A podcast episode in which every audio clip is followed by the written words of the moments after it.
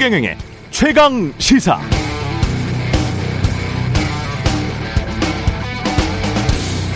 네, 코로나19에 대처한 바이든 행정부의 1년을 평가하면 대체로 옳았다.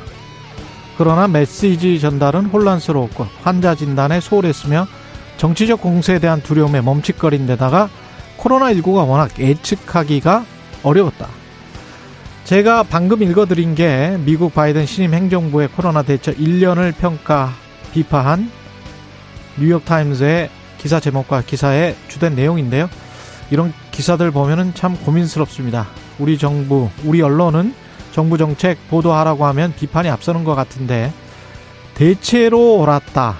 코로나가 워낙 예측이 어려웠다와 같은 문장들은 글쎄요. 한국에서 지금 이런 이런 문장 쓰면 분명 정부 홍보한다고 그럴 것 같습니다. 인구 3억 3천만 명에 7천만 명이 넘게 확진됐고 90만 명 가까이 사망했는데 그런 미국에서 정부 정책이 대체로 옳았다. 코로나가 워낙 예측이 어려웠다. 변명같이 들리죠? 어떻게 생각하십니까? 아무튼 정부 변명처럼 들리기도 하는데 세계 최대 구독자 숫자를 자랑하는 뉴욕타임스가 양심 불량인 걸까요? 아니면 오히려 우리 언론이 어떤 강박을 갖고 있는 것일까요? 정부를 비판해야 객관적이라는 그런 강박 말입니다. 그런데 또 어떤 정부가 들어서면 대통령이 들어서니까 형광등 수백 개의 아우라가 장렬하기도 하고요. 스튜디오에 영국에 가서 대통령이 탄 마차가 멈추니 갑자기 비가 그치고 날씨가 화창해졌다고 보도하기도 합니다. 무엇이 객관적이고 양심의 자유에 따른 정당한 비판인지 사안마다 면밀히 검토되고 비판되겠지요. 사회적으로. 그러나 우리 언론에 대해서 이런 제안은 하고 싶습니다. 다음 정부 때라도 어떤 후보가 집권하든 간에 그게 윤석열이든 이재명이든 안철수든 심상정이든 우리 언론도 제발 뉴욕타임즈처럼 정부의 정책을 정당하게 평가하고 비판했으면 좋겠습니다. 무조건 부작용만 말하면서 비난하지 말자. 모든 정책에는 부작용이 있다.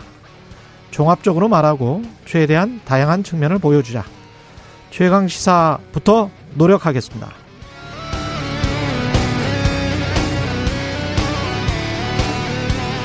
네.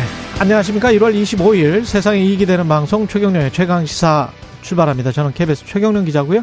최경련의 최강시사 유튜브에 검색하시면 실시간 방송 보실 수 있습니다. 문자 참여는 짧은 문자 50원, 기문자 100원이 드는 샵9730 또는 유튜브에 의견 보내주시기 바랍니다. 새해부터 새로운 기능이 추가된 무료 콩 어플도 많은 이용 부탁드리고요. 오늘 인터뷰 더불어민주당 선대위 공동상황실장인 조웅천 의원, 국민의당 최진석 상임 선대위원장 만나봅니다.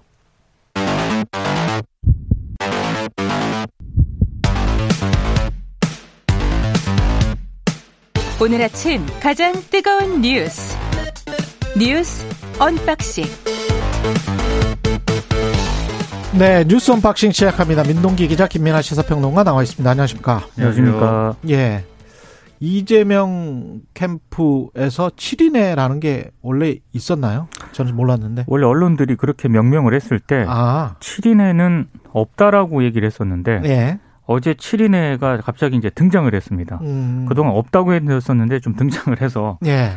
이재명 정부에서 이른바 그 국민의 선택 없는 임명직은 일절 맞지, 맞지 않겠다. 그러니까 한마디로 백의종군을 선언을 했습니다. 음. 아, 정성호 의원이 일종의 좌장격이라고 언론들이 이제 붙였는데요. 예. 이재명 후보가 소위 측근이라 불리우는 사람들에게 둘러싸여서 그들만의 국정 운영을 하게 되는 모습을 국민 누구도 원치 않으시리라 믿는다. 이렇게 얘기를 하면서 특징적인 점은 문재인 정부를 비판을 했다는 점인데 예. 이번 정부에서도 보훈 인사, 회전문 인사, 진영 인사의 고리를 끊어내지 못했다. 이렇게 지적을 했습니다. 음. 아무래도 이제 백의종군 선언을 하게 된 것은 최근에 뭐 586 세대 용태론도 한번 나온 적이 있거든요. 그렇죠. 그 맥락에서 어, 지금 이재명 후보의 지지율이 30%한 중후반대에 계속 머물고 있기 때문에 이걸 끌어올리기 위한 시도다. 이게 대체적인 언론들의 해석이고요. 그리고 어제 또 이재명 후보는 약간 낮은 자세를 좀 선을 보였는데 어, 민주당의 잘못을 반성한다면서 큰 절을 하기도 했고요. 예. 그리고 일바 자신의 과거 형수 욕설에 대해서도 사과를 하면서 눈물을 좀 흘렸습니다. 그러니까 네. 한마디로 형님이 어머니에게 먼저 막말을 했기 때문에 음. 그 욕설이 나온 맥락을 이제 어제 충분히 설명을 하면서 음. 어, 이런 얘기를 하더라고요. 공직자로서 욕하지 말고 끝까지 참았어야 하는데 어찌됐든 잘못한 것이다. 그런데 예. 지금 인서트가 준비돼 있으니까요. 그렇습니다. 예. 예, 한번 이야기를 들어보고 그다음에 계속 이야기 나누겠습니다. 깨끗하게 살려고 노력했고 그래서 지금 이 자리까지 왔지만 상처가 너무 많습니다. 어머니도 이제 떠나셨습니다. 형님도 이제 떠나셨습니다. 다시는 이런 일이 일어나지 않습니다. 제가 잘못했습니다. 이제 이런 문제로 우리 가족들 아픈 상처 그만 좀 해집으십시오. 우리 일정에는 이례적으로 좀 이낙연 전 대표가 함께 했다는 점도 좀 눈길을 끌었습니다. 예. 그러니까 전반적으로 좀 음. 몸을 낮추고 그다음에 이제 해명을 의혹에 대해서 해명을 하고 음. 그다음에 이제 이재명 후보뿐만이 아니라 민주당의 이제 다른 이제 좀 사람들도 함께하는 모습을 보이고 이제 이런 쪽으로 무게를 싣고 있는 그런 행보 같은데요. 그러니까 앞서 말씀하셨듯이 7인회라는 게 이번에 아 7인회라는 게 있구나. 이렇게 알게 된 분들도 많을 것 같아요. 그렇죠. 네. 네. 근데 언론에 가끔 이제 이렇게 말씀하신 대로 7인회 이렇게 이제 표현하는 이제 내용들이 나왔는데 이거는 정성호 의원은 뭐 좌장이다 그 이야기는 들었었던 것 같고요. 그렇죠. 예. 네.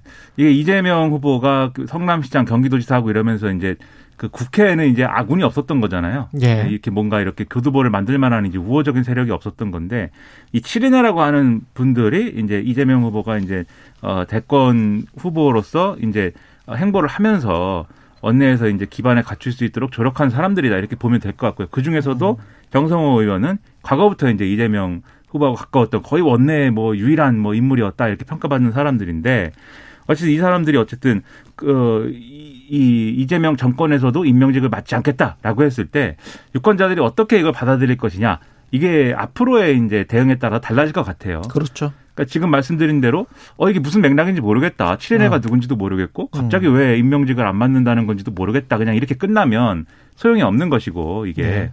근데 만약에 이렇게 시작된 어떤 인적 쇄신의 어떤 맥락이라는 게, 음. 어, 아, 뭔가 이 문재인 정권의 어떤 나쁜 점들을 반성하면서 그걸 되풀이하지 않겠다.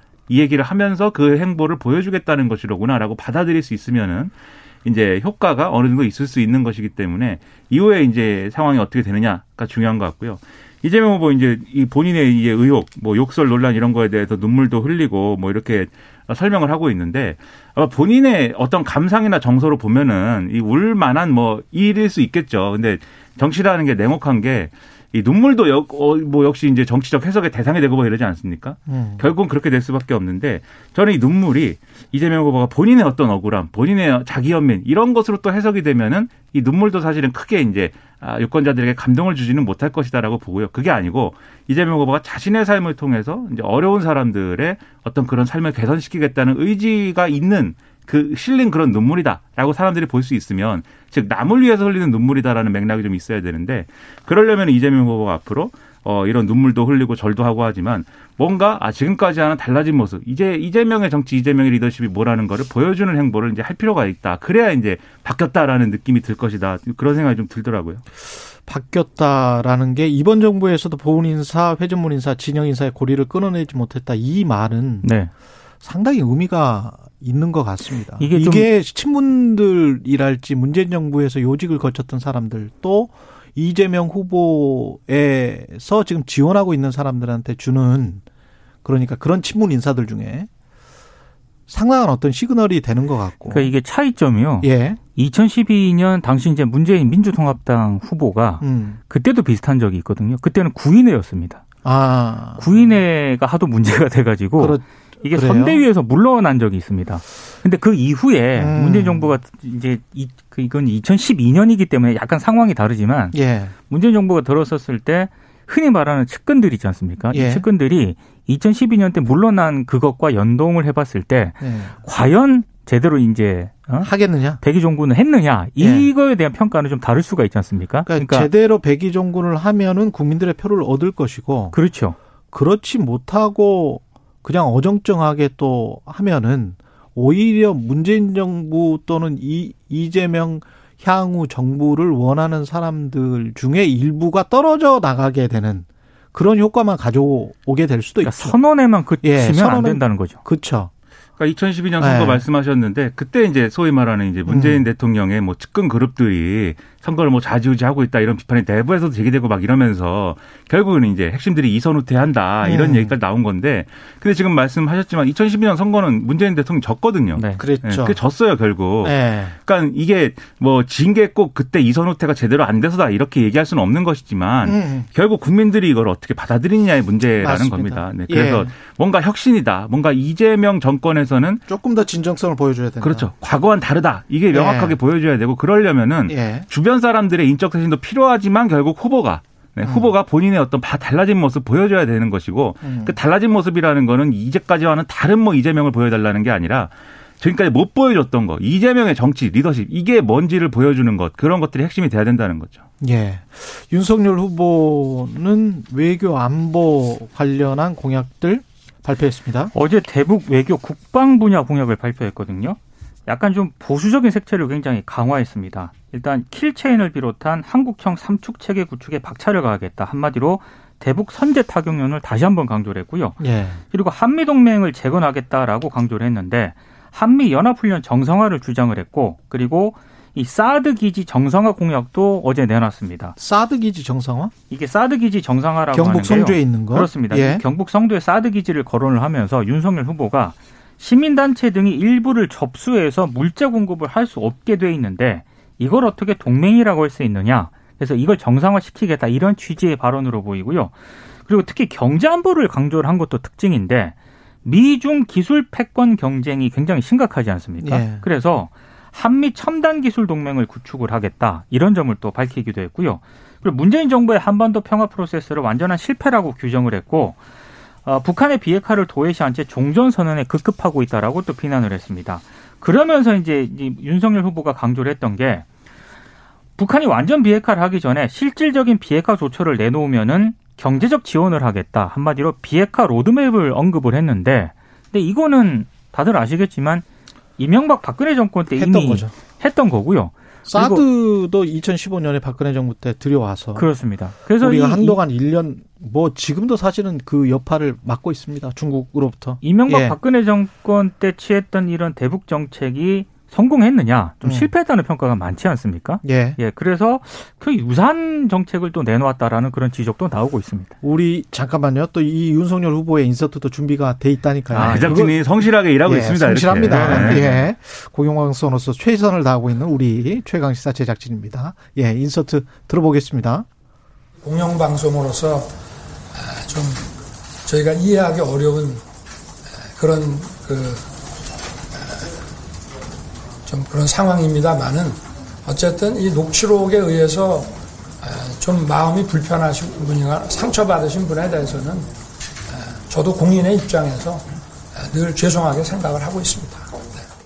네. 예, 지금 이 부분은 김건희 씨 관련 녹취록에서 나오는 홍준표나 유승민 의원이 구술한다. 네. 이것을 사과하는 발언인데요. 아, 정말 타이밍이 기가 막힙니다. 왜냐하면 예. 외교안보 공약 발표한 다음에 예. 기자들을 만났거든요. 예. 그때 기자들이 녹취록에 대해서 물어봤죠. 물었습니다. 예. 그 질문에 대한 답을 이제 저렇게 한 건데, 예. 근데 제가 봤을 때는 명확하게 그냥 유승민 전 의원하고 홍준표, 홍준표. 의원을 딱 구체적으로 언급을 하면서 어. 그렇게 사과를 했으면 오히려 저 좋지 않았을까. 굉장히 약간 두리뭉실하게 넘어간 측면이 있거든요. 예. 예. 그리고 또 하나는 단순히 있던 굿 문제가 아니라 김건희 씨 녹취록에는 여러 가지 윤석열 후보 입장에서도 구체적으로 해명해야 될 부분들이 굉장히 많습니다. 그렇죠. 예. 그런 부분들에 대해서는 언급을 안 한 게 조금 제가 봤을 때는 좀 그렇습니다. 그러니까 이 이제 녹취록 얘기를 하기 전에 이제 약간의 불편함도 얘기를 했어요. 공영방송에서 음. 이게 방송을 안 한, 안 하기로 한 것까지 이제 방송을 해서 공영방송이 왜 이런, 이러느냐에 대한 의문도 있지만 뭐 이렇게 전제를 달고 이제 얘기를 했거든요. 예. 근데 계속 이제 윤석열 후보가 본인의 의혹에 대해서 설명하는 방식이. 그 MBC가 법원에서 공개하지 말라고 하는 부분까지 공개를 했습니까? 그것도 그렇지도 않은 거죠. 아니죠. 네. 예. 그렇지도 않은 건데. 예. 어쨌든 그 내용들이 사, 이런 이런 논리예요. 음. 방송된 내용들이 김건희 씨와 이제 서울의 소리 기자와의 사적 통화였는데 법원에서는 사적 통화에 해당하는 부분을 하지 말라고 그랬는데 뭐 한 거 아니냐 이렇게 접근하는 건데 음. 근데 법원에서 이제 가처분 받아들여질 때는 이제 그냥 사적 통화 뭐 이렇게 했다기보다는 거기에 해당하는 이제 어 구체적인 이제 이 어, 김건희 씨 측이 제출한 얘기들에 대해서 이제 이건 하지 마라 이렇게 규정한 방식인 거잖아요. 예. 그래서 이제 뭐 어, 특별히 이제 그 가처분이 내려졌을 때에 그 방침에 위배되는 거냐는 좀 의문인데 어쨌든 그거 그 얘기는 이제 논외로 하더라도 어, 이 해명이나 어떤 뭐, 어, 설명이나 이렇게 국민들의 의문을 풀어주는 방식이 아니고, 아, 좀 불편한데 하여튼 미안하다. 이렇게 얘기하는 거잖아요. 그럼 이게 사과인가 유감인가 이건 좀 애매한 거죠. 사과의 기본은 안 돼 있죠. 음. 예. 그렇죠. 그래서 그런 점에서 상당히 사과는 구체적이어야 되고 대상이 확실해야 됩니다. 네. 예. 그리고 이제 외교안보 공약과 관련돼서는 글로벌 음. 비전인데 이게 지금 말씀, 앞에 말씀하신 대로 결국은 이게 과거 정권에서 했던 거를 이제 했던 바대로 돌아가야 된다라고 얘기를 하는 거잖아요. 근데 상당히 대북 정책이라는 게, 어, 어려운, 어려운 게 과거 이제 이명박 정권에서 이제 비핵화방 3천이라는 게 있었는데 이 윤, 윤석열 후보가 얘기하는 게 거의 이제 비슷하거든요. 비핵화를 하기 전에는 아, 실질적인 비핵화 조처를 하기 전에는 경제적 지원을 안 한다는 거에 이제 가깝잖아요. 근데 그렇게 했을 경우에 그러면 어 외교적인 윤석열 후보가 얘기하는 어, 힘에 의한 어떤 압박을 했을 때, 힘에 의한 평화를 추구했을 때, 과연 북한의 핵 능력이나 미사일 능력이 그러면 저지가 됐느냐. 안 그랬습니다. 그때 핵실험 다 하고 미사일, 미사일 능력 계속 이제 고도화 시키고 이 정권에서 하는 접근법이 성공한 건 아니지만 결국은 그냥 내버려둬도 북한이 어, 계속해서 이 핵능력, 미사일 능력 고도화시킨다고 하면 어떤 방식으로든지 간에 꼭 종전선언을 고집하거나 이런 방식이 아니라 할지라도 대화와 타협과 그다음에 북한과의 어떤 종류의 좀 북한을 대화의 테이블로 이끌어내기 위한 여러 가지 이제 방법들은 필요한 거거든요. 네. 윤석열 후보의 얘기는 이제 그런 것들은 어, 다 쇼다라고 얘기하는 거에 가깝기 때문에 저는 이런 비전만 가지고는 유권자들 설득하기가 어렵고 다만 최근에 이제 정세가 좀 엄목하게 좀 된 게 있잖아요. 예. 북한에서 미사일 발사하고 다시 이제 ICBM 핵실험도 할 수 있다고 하고 뭐 이렇게 얘기하니까 좀 어, 국민들이 불안해하는 그런 감성에 좀 편승하고 있는 것처럼 보이는데 저는 이런 이제 과거에 실패한 해법 말고 이 정권이 성공하지 않았다라고 한다면 대안적인 해법이 이런 게 있다라고 내놓는 게 훨씬 더 필요하지 않나 이렇게 생각을 합니다.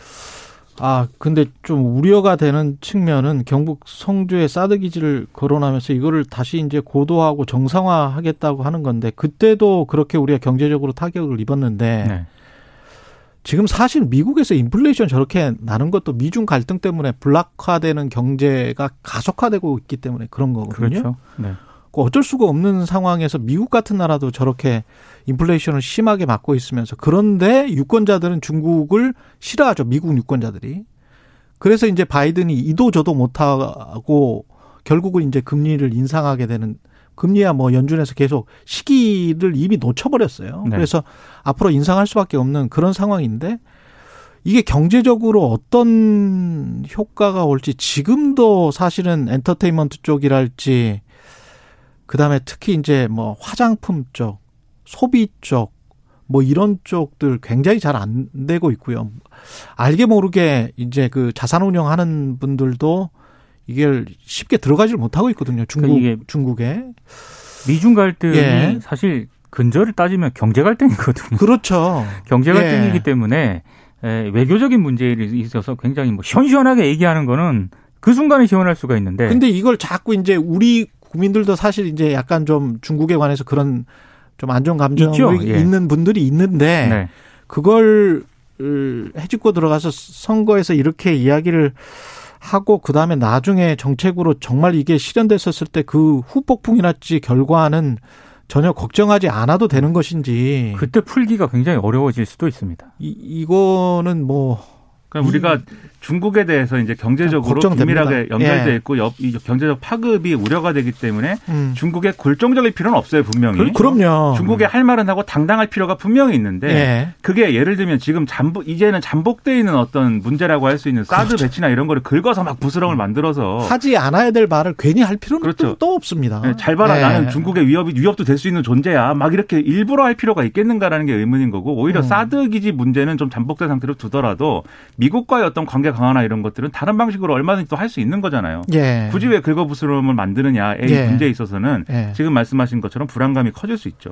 우리는 미국하고도 친하고 중국하고도 경제적으로는 계속 긴밀하게 협조를 하는 관계로 가야 교과서에서 배우지 않았습니까? 예. 지정학적 위치 때문에. 어쩔, 어쩔 수가 없는 어쩔 수가 없어요. 유행어도 예. 있었어요. 안미 경중이라고. 예, 예. 안보는 미국, 경제는 중국이라고. 예. 그렇게까지 아니라 할지라도. 예. 네. 안철수 후보는 노동개혁 정책을 발표를 했는데 이게 개혁적인지는 모르겠습니다. 어제는 보수층에게 좀 적극적인 구애를 하는 그런 모양새를 보였습니다. 음. 공무원 교원 노조 전임자의 근로시간 면제, 이른바 그 타임오프 제도를 예. 강하게 비판을 했는데요. 노동을 하지 않는 시간에 대해서도 임금을 지급하는 것은 논리적으로 맞지 않다 이렇게 주장을 했고 그러면 이재명 후보하고 윤석열 후보가 왜 이렇게 이 정책을 밀어붙였느냐? 노동계 표심을 의식한 것이다 이렇게 좀 비판을 하고 있습니다. 그러니까 음. 안철수 후보가 왜 이렇게 또 보수층을 좀 자극을 이 보수층에 좀 구애를 하고 있느냐? 지금 안철수 후보 지지율이 약간 또 하락 정체 상태거든요. 예. 어, 그러려면은 좀 만약에 단일화를 염두에 둔다면은 좀 경쟁을 좀 우위를 좀 확보해야 되는 그런 상황인 것이고 그런 측면을 감안했을 때 약간 보수층의 어필을 하죠 좀 하죠 하서 해서 지지율을 좀 끌어올리려고 하는 것 아니냐 이게 좀 언론들의 대책, 대체적인 분석인 것 같습니다. 이 언론, 일부 언론의 이제 분석을 보면은 윤석열 후보가 본인이 갖고 있는 이미지라든가 이런 정치적 행보 말고 정책적인 거 있지 않습니까? 내놓은 정책들 같은 거. 네. 일부 정책 같은 경우는 분명히 이제 시장주의 쪽으로 확 쏠려 있는 부분들이 있는데 전반적으로 평가하면 보수층 지지자보다 중도적인 방향의 정책 구호를 많이 내걸었다 이런 분석도 있어요. 근데 그런 걸로 이제 비춰 보면은 여전히 이제 우측의 공간이 윤석열 후보를 지지를 하지고 있지만 다소 이제 약화될 수 있는 고리가 우측에 있다라고 안철수 후보는 보는 것 같아요. 그래서 이제 타임오프제랑 노동이사제 두 가지를 가지고 이제 어 이게 일종의 노동 포퓰리즘이다라고 하면서 민주노총은 어뭐 기득권이다 이렇게 이제 주장을 하고 있는 건데 윤석열 후보와 이재명 후보가 노동이사제에서 이제 어떤 어 뭐랄까 합의를 이룬 것은 이게 실제로 이제 한국노총이라든지 이런 거대 노총의 뭐 표를 겨냥한 것이다라고 해석을 하면 또 그렇다고 할 수가 있겠죠. 근데 음. 그런 이 표를 겨냥해 가지고 움직이고 뭐 이런 것은 선거 때는 어느 정도는 필요한 것이고 그거는 이제 당연한 건데 그러면 이제 당연하니까 다 된다가 아니라 실제로 그럼 노동이사제라든가 이 타임오프제가 실제로 그럼 노동 현안, 실제로 경제에 미치는 영향이 뭔가를 정확하게 집어낼 수가 있어야 음, 되거든요. 그 부분이죠. 예. 근데 안철수 후보는 그 얘기는 이제 하지 않고 있어요. 그냥 노동 포퓰리즘이다라고 예. 얘기만 하고 있어서 음. 이 주장을 할 거면 근거를 정확하게 얘기해 줄 필요가 있겠다 이런 생각입니다. 사실은 뭐 공기업이든 공무원이든 뭐 어떤 혁신을 하고 쇄신을 하고 구조조정하는 데는 저는 어 심지어는 구조조정하는 데까지 찬성을 하는 입장인데 근데 이 이런 타임오프제랄지 노동이사제는 또 아열로 규약이랄지 여러 가지를 놓고 봤을 때 이걸 반대하는 게 노동개혁과 무슨 상관이 있는 건지는 모르겠습니다. 그러니까 노동개혁이라는 게 노동 생산성도 높이고 노동자의 권리도 지금 안철수 후보가 이야기한 대로 중소기업이랄지 뭐 이런 저변에 지금 노동권을 제대로 보호받지 못하고 있는 사람들의 권리도 같이 함양하자는 의미로 저는 받아들인다면 한국의 노조 조직률이 10%를 겨우 그러, 넘습니다. 그렇죠. 네. 그런 것까지 생각을 한다면 그쪽에 대해서 그러면 어떻게 할 건지 그런 중소기업이랄지 그런 아주 저층의 노동에 대해서는 어떻게 할 건지 그런 이야기도 같이 좀 해야 되지 않나 싶기도 하고요. 안철수 후보가 음. 내놓은 것 중에 연금이랄지 이런 것들은 연금 개혁하자 그 말도 좋죠. 네. 예, 아주 찬성하는 이야기인데 글쎄요. 타임오프제하고 노동이사제가 그렇게 그러니까 그런 부분에 있어서도 예를 들면 비판을 예. 노동이사제와 타임오프제를 너무 이제 노조 쪽 편만 들어준다라고 비판하면 지금 말씀하신 것처럼 안 맞는 부분이 있는 거고 예. 다만 이제 많은 기업들에서 정규직 비정규직 체제가 이제 좀 나눠져 있는데 음. 그렇게 이른바 하청이라든지 이런 부분으로 나눠지는 경우들이 많은데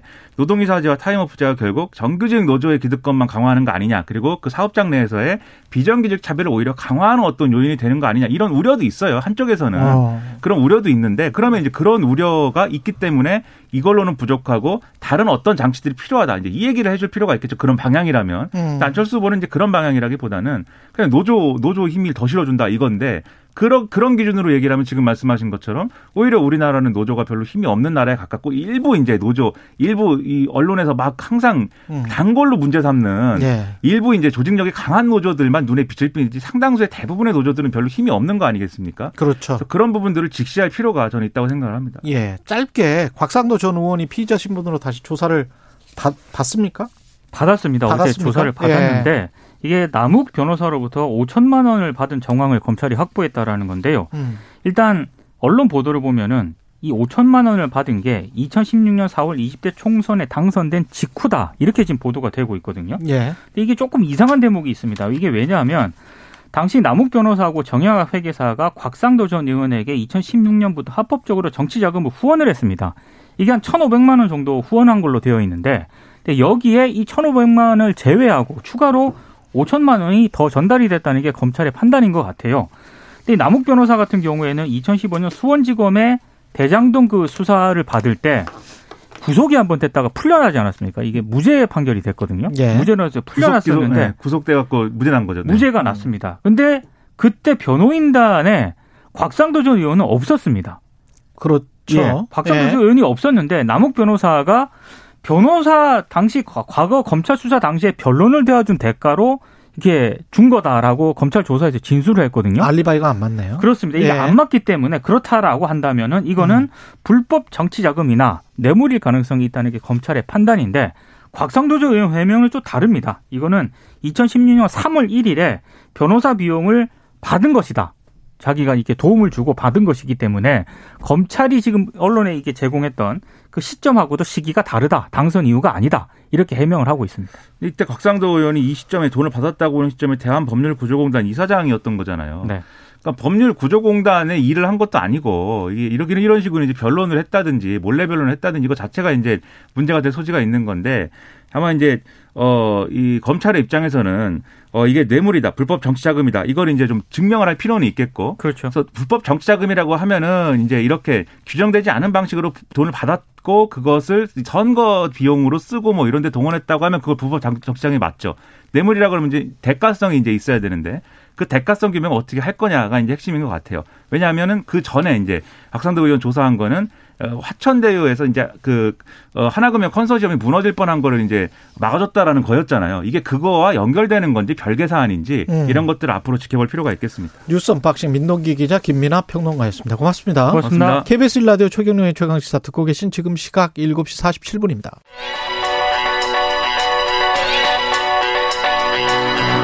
최강 시사 시네리의 눈.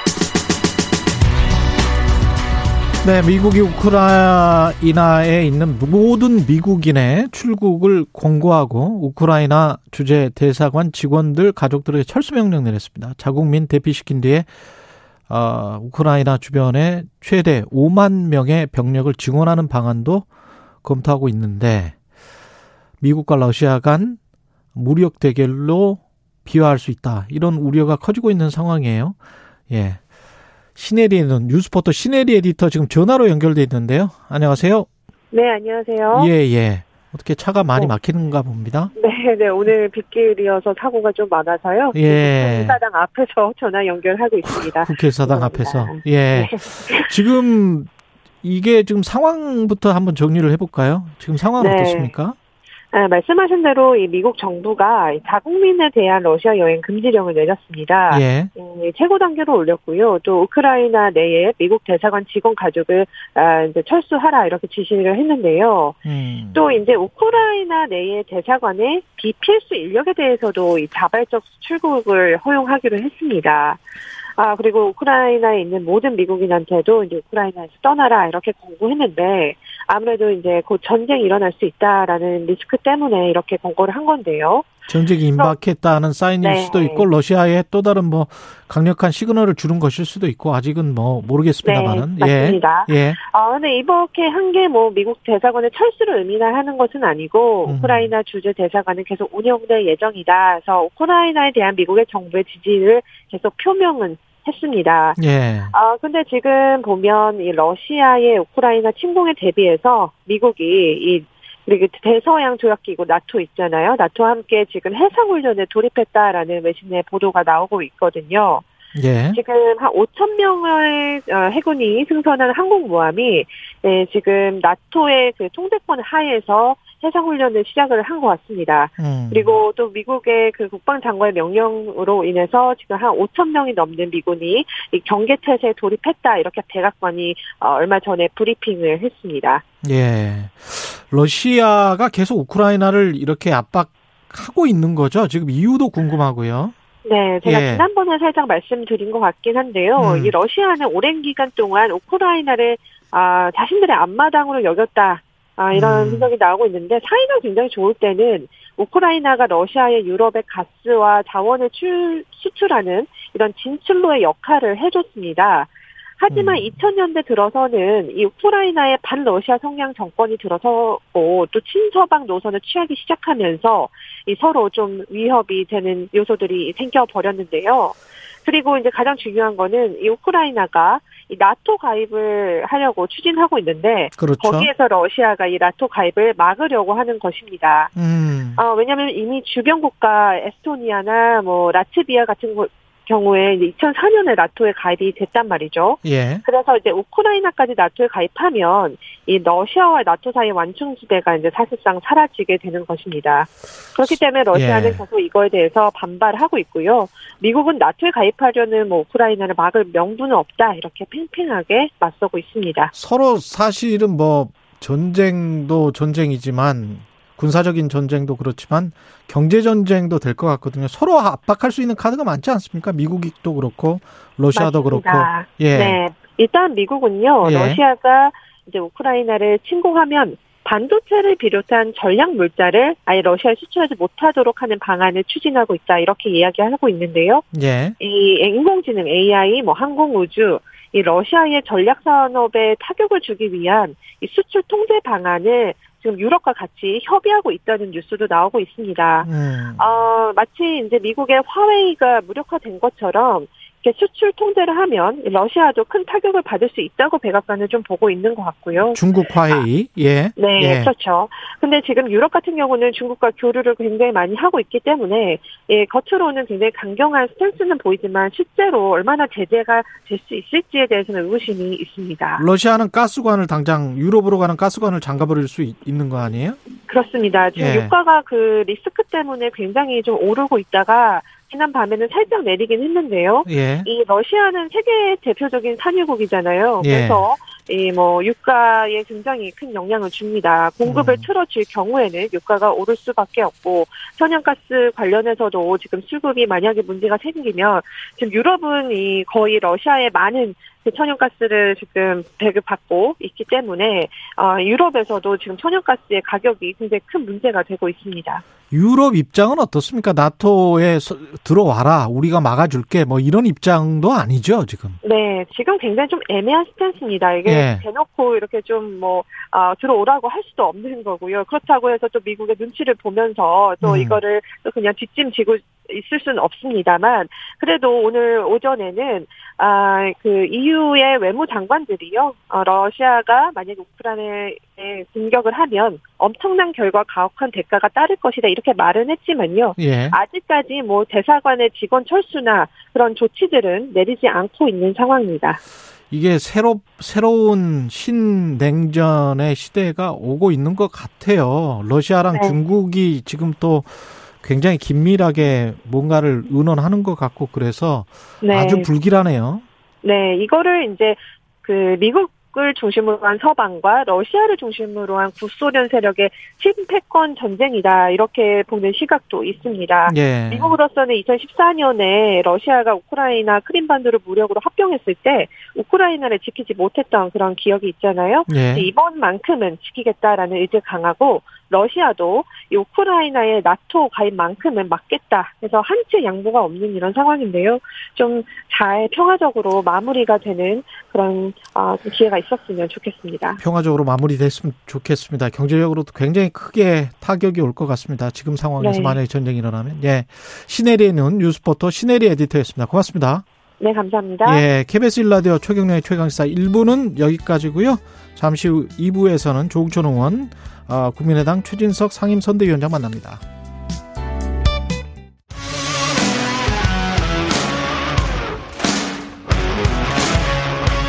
오늘 하루 이슈의 중심 최경영의 최강 시사.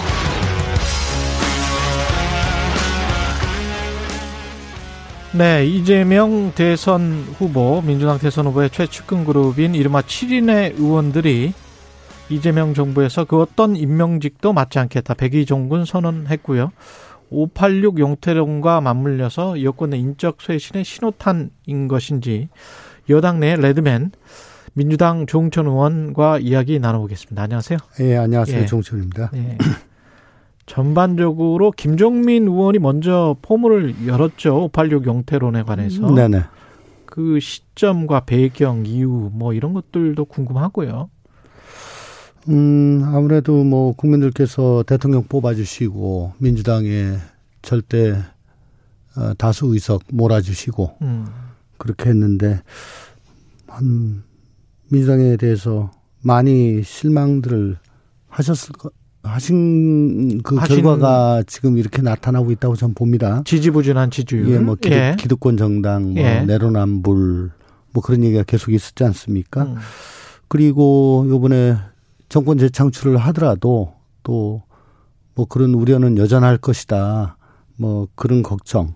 예. 그, 그게 전, 정권 심판 우위론으로 계속 나타나고 있다라고 볼 수가 있고요. 음. 그래서 여기서 뭐 앞으로 이렇게 잘하겠다 라는 거 플러스 예. 어 정말 진정성 있는 처절한 반성 음. 또 스스로 내려놓는 모습 거기서 어떤 혁신 또 대선에서의 절박감, 음.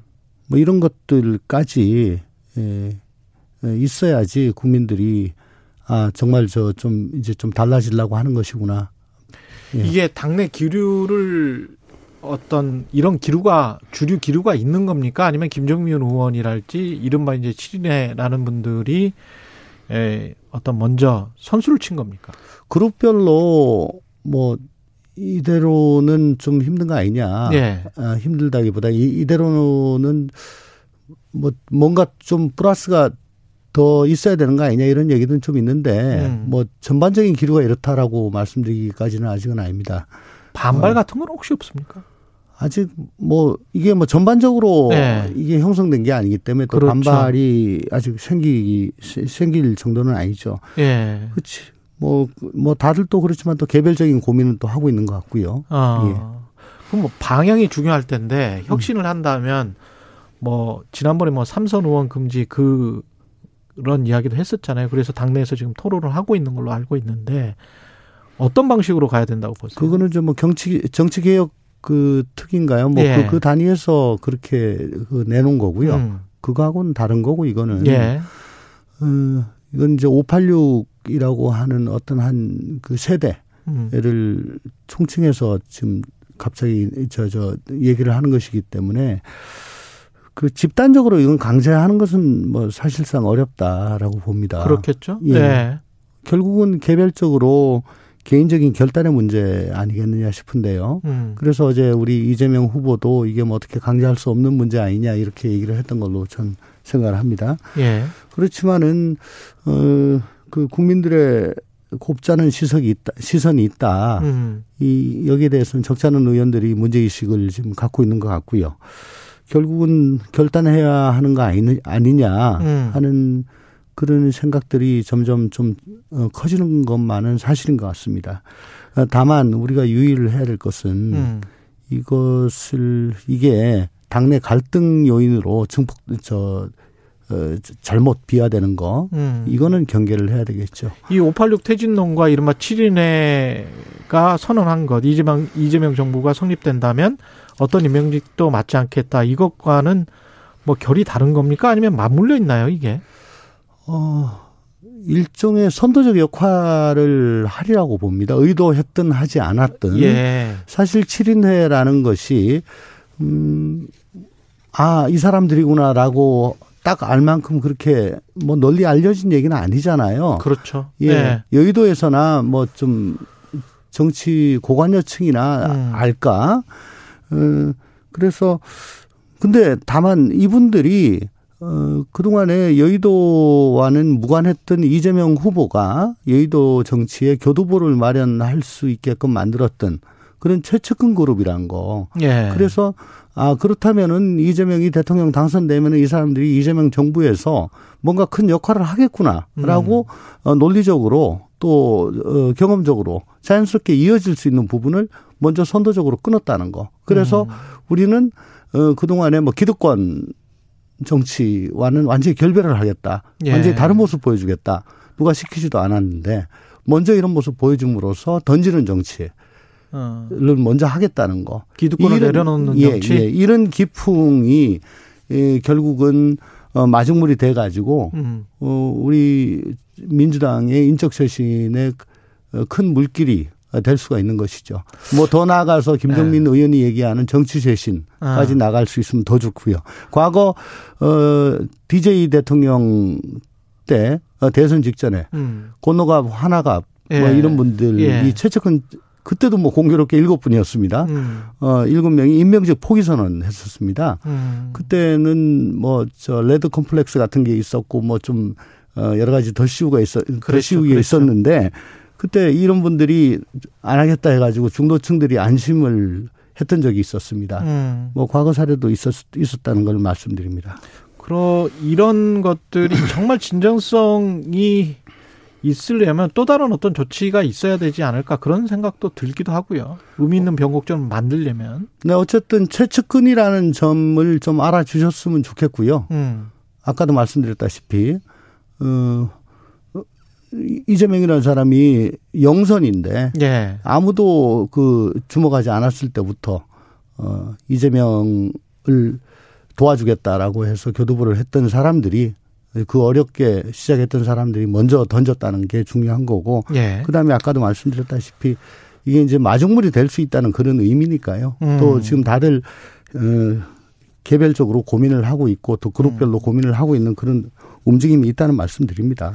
어제 상, 성남 상대원 시장에서 음. 이재명 후보 그 연설 있었지 않습니까? 그러면서 본인 그 욕설 파일 네. 관련해서 뭐 눈물을 흘리면서 네. 호소를 하는 모습을 저도 영상으로는 봤는데 음. 이게 어떤 의미에서 어, 연설을 한 걸까요? 즉흥적이었습니까? 어땠습니까? 이게? 제가 뭐 그 속에 들어갔다 나오지 않아서 잘 네. 모르겠는데 아무래도 그 장소가 음. 아, 자신의 애환이 쭉 서린 그런 곳이었다 보니까 뭐 여러 가지 그참 거기가 예. 삶의 터전이었더만요 보니까 예, 예, 예. 그러니까 안동에서 어렸을 때 올라와 가지고 정말 예. 어려 어려운 시기 소, 소년공 할때 음. 거기서 쭉 성장을 하지 않았습니까? 예. 그런 생각들이 주마등처럼 지나갔던 막 그런 점도 있지 않았겠죠. 음. 저 있지 않았나 싶습니다. 그런 부분들이 가령 무슨 이제 토론에서 어 윤석열 후보가 그런 지점들을 물어본다면 음. 이게 적절하게 대응하는 방식이라고 보세요. 어떻게 생각하세요? 아, 뭐 공직 후보자 특히 예. 뭐 대통령 후보자가 자기 음. 개인적인 감정을 뭐 음. 너무 이렇게 어, 표출하는 거는 음. 적절하지는 않다고는 봅니다. 예. 다만 어, 어, 최근에 그 불거진 이슈라든가 음. 뭐또 그 장소라든가 저번에 음. 여기 나와가지고 한번 TPO를 말씀드린 적이 예, 있는데 그렇죠. 뭐 TPO에 비춰보면은 네. 뭐 크게 그 상계를 벗어난 거는 아니다. 그 장소가 가지고 예, 있는 뭐 어머니가 거기에서 예, 아주 힘든 예, 장사를 예, 하셨던 그런 곳 TPO를 보면 뭐 크게 음. 벗어난 건 아니다. 그렇게 생각이 됩니다. 아까 쇄신 이야기와 맞물려서 지금 사실은 이제 정청래 의원이 음, 불교계에서는 제명하는 거를 바라는 것 같고 탈당하는 거를 바라는 것 같고요. 네네. 탈당. 예. 예. 그런데 그리고 이제 승려 대회도 열렸고. 네. 근데 이제 한쪽에서는 그럴 일인가 네. 이렇게 이제 주장하시는 분들도 네. 있고 어떻게 네. 생각하세요? 음 사실 어 제가 저 다른 방송 나가가지고 음.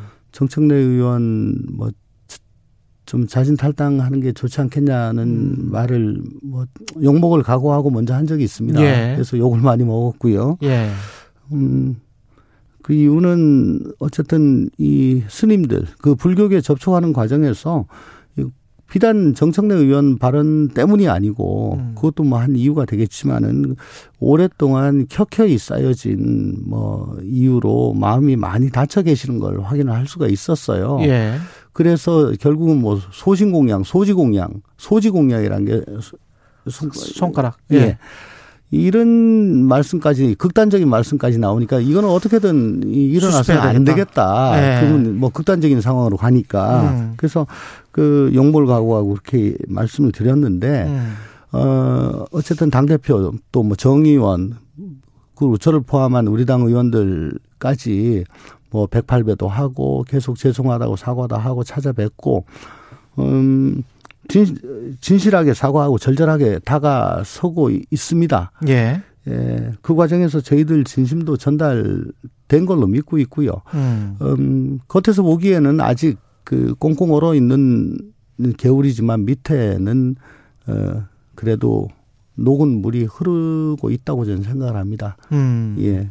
뭐 어느 정도 예. 지금 어 녹고 있다. 예. 그렇게 봅니다.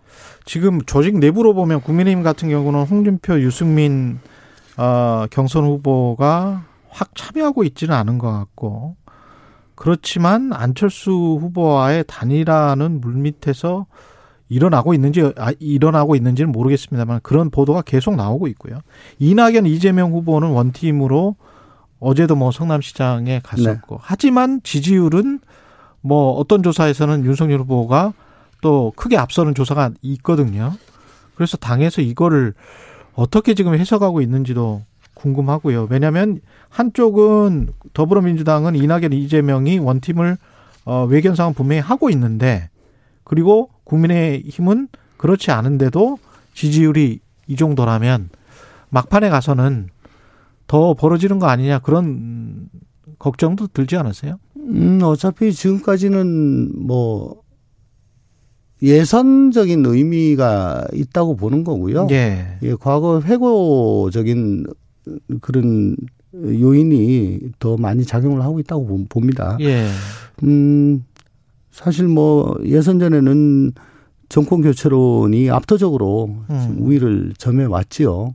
그렇기 때문에 이렇게 될 수밖에 없었고 또 조사 기법에 따라 가지고 음. 어떤 거는 뭐 우리 후보가 좀 이기는 게 있고 어떤 거는 예. 뭐 압도적으로 예. 저윤 후보가 이기는 게 있고 그래서 그 뭐 거기에 그 편차가 심한 건 사실인데 예. 어 결국은 이제 그 구정 지나고 뭐 한 한 달 정도 남겨놓고 이제 이렇게 됐을 때는 음. 결국은 대선 본연의 전망 투표로 가지 않을 수가 없습니다. 내 삶에 어떤 영향을 미칠 것인가, 우리 대한민국이 어떻게 바뀔 것인가. 전망 투표로 갈 수밖에 예, 없다. 예, 전망 예. 투표로 가게 되면은 당수 저 결국은 정책 역량이라든가 후보 음. 개인의 어, 자질을 음. 볼 수밖에 없을 것이고 또 그 선행 지표가 당선 가능성이란 건데 당선 가능성은 우리 후보가 항상 뭐 우위를 점하고 있습니다. 예. 그리고 또 고무적인 것은 어 3, 40대, 3, 4, 50대 여성들이라든가 중도층에서 어, 우리 후보 쪽으로 이동이 지금 좀 감지가 되고 있습니다. 네. 근데 그 세대 말씀하셨으니까 이대남 같은 경우에 확실하게 윤석열 후보가 좀 네. 앞서는 것 같고, 네. 그 다음에 생각보다 과거에 비해서 불경 쪽이 이재명 후보가 좀 크게 안 나오는 것 같은 여론 조사를 네. 보니까 그렇더라고요. 네네네. 네, 네. 어떻게 판단하고 계십니까? 아니, 뭐 많이 안 나온다는 건 그만큼 예. 저희가 올라갈 여지가 많다고 그렇게 생각을 합니다. 올라갈 여지가 많다. 음. 지금 전망 투표를 해야 된다.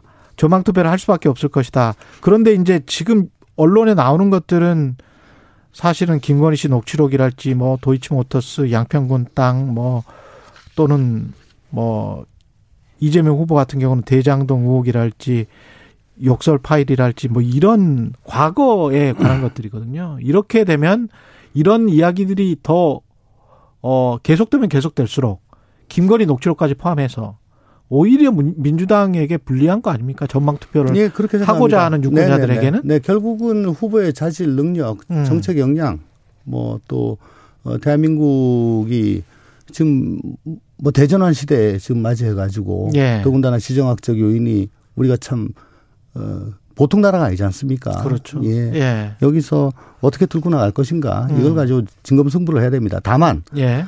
후보자 본인의 관련된 직접 관련된 문제에 어. 대해서는 그거는 어, 꼭 검증을 하고 넘어가야 된다고 생각하는데 예를 들면은 예. 두 후보 다. 네, 그렇습니다. 예. 후보자 본인에 대해서는 그렇죠. 배우자는 뭐 뭐 그렇게까지 예. 할 필요는 없고 예를 음. 들어서 뭐 무속 관련 문제 음. 또 어, 어제 그런 얘기도 언뜻 봤습니다. 음. 어, 김건희 씨가 어, 우리 남편도 약간 그런 영적인 인기가 있다. 뭐 영빈관 올린다, 옮긴다 그러면서 영빈관 옮긴다는 이야기를 예, 했죠. 예, 그러면서 예. 우리 남편도 그런 끼가 있다. 예. 그래서 나하고 맺어진 거다. 예. 그렇지 않습니까? 그 이야기 했죠. 네네네. 예. 음, 이거 뭐, 무속이란 것이 뭐 사람의 선호에 따라 가지고 개, 개인적으로는 얼마든지 뭐 그걸 믿고 뭐 하는 거 자유입니다. 음. 그렇지만 그게 대통령의 생각에 행동에 국정에 영향을 미친다는 건 그건 안 되는 거죠. 예. 그건 뭐 누구나 다 동의하는 일 아니겠습니까? 어. 근데 저 그동안에 나온 자, 저 자료들을 쭉 종합을 해보면 영향을 미칠 수도 있겠다라는 생각이 들지 않을 수가 없어요. 음. 그렇지 않습니까? 예. 거기다가 어 그런 그 자료들이 좀 노출이 되면은 국민의힘에서는 SNS, 뭐 유튜브, 뭐 나오는 쪽쪽 그냥 다 삭제를 해버립니다. 아 그래요? 네, 예. 다 삭제해 버려요. 예. 유튜브 같은 것도 음. 뭐 떳떳하다고 하면서 어. 그걸 왜 삭제를 합니까? 음. 네트워크 뭐 조직 자체도 없애버리고. 음. 그래서 저는 그렇게 말씀드리고 싶습니다. 후보자 본인이 무속과 관련돼 있는지 여부에 대해서는 그거는 따져봐야 된다. 예를 들어 어 저 신천지 관련해서 예. 그 압수수색 할 거냐 말 거냐를 그 건진 법사한테 물어봤다는 거 아닙니까? 검찰총장 시절에. 네네. 예. 그랬더니 건진 법사가 그 이만희 총회장도 하나의 영매다. 당신이 대통령 되는데 걸림돌 될 수, 될 수 있으니까 손에 피 묻지 말고 부드럽게 해라. 이렇게 자기가 조언을 했다. 그래서 압수수색 안 했다. 라는 게 보도가 됐지 않습니까? 그게 사실이면 사실이라면 예, 그건 아 그러니까 이건 뭐 보도가 됐으니까 제가 예. 지금 드리는 말씀입니다. 국정 운영에 영향을 미칠 수가 있다는 단적인 음. 사례거든요. 이런 거 납득하기 힘들죠. 이런 예. 거는 저 돼야죠. 어 예를 들어 저 지금 뭐 다른 나라 사례를 들어보면 브라질이라는 나라가 저게 펀더멘털이 아주 뛰어난 나라인데 지금 자원 많죠. 예. 이상하죠. 예. 왜냐? 그 브라질의 그 룰라라고 하는 보수나루 대통령 음. 뭐 각종 기행 언행 음. 이상하지 않습니까? 예. 특히 그 코로나에 대해서는 음. 백신 맞지 말라고 하는 사람이에요. 그랬죠, 그랬죠. 그저께 예. 브라질 보건부가 코로나 백신보다 말라리아 약인 hydroxychloroquine이 더 효과적이다. 보건부 정부 부처가 공식적으로 그런 걸 발표를 했습니다. 문건을. 그러니까 교수 저 저 학계가 난리가 나고요. 예. 이게 아무런 과학적 근거 없이 음. 부처가 그런 발표를 해요. 대통령이 예. 저러니까. 어. 이 남의 나라 일이 아닐 수가 있습니다. 이거는. 알겠습니다. 정리하겠습니다. 더불어민주당 조웅천 의원님이었습니다. 감사합니다. 감사합니다. 예. 오늘 하루 이슈의 중심. 당신의 아침을 책임지는 직격 인터뷰. 여러분은 지금 KBS 일라디오 최경영의 최강 시사와 함께하고 계십니다.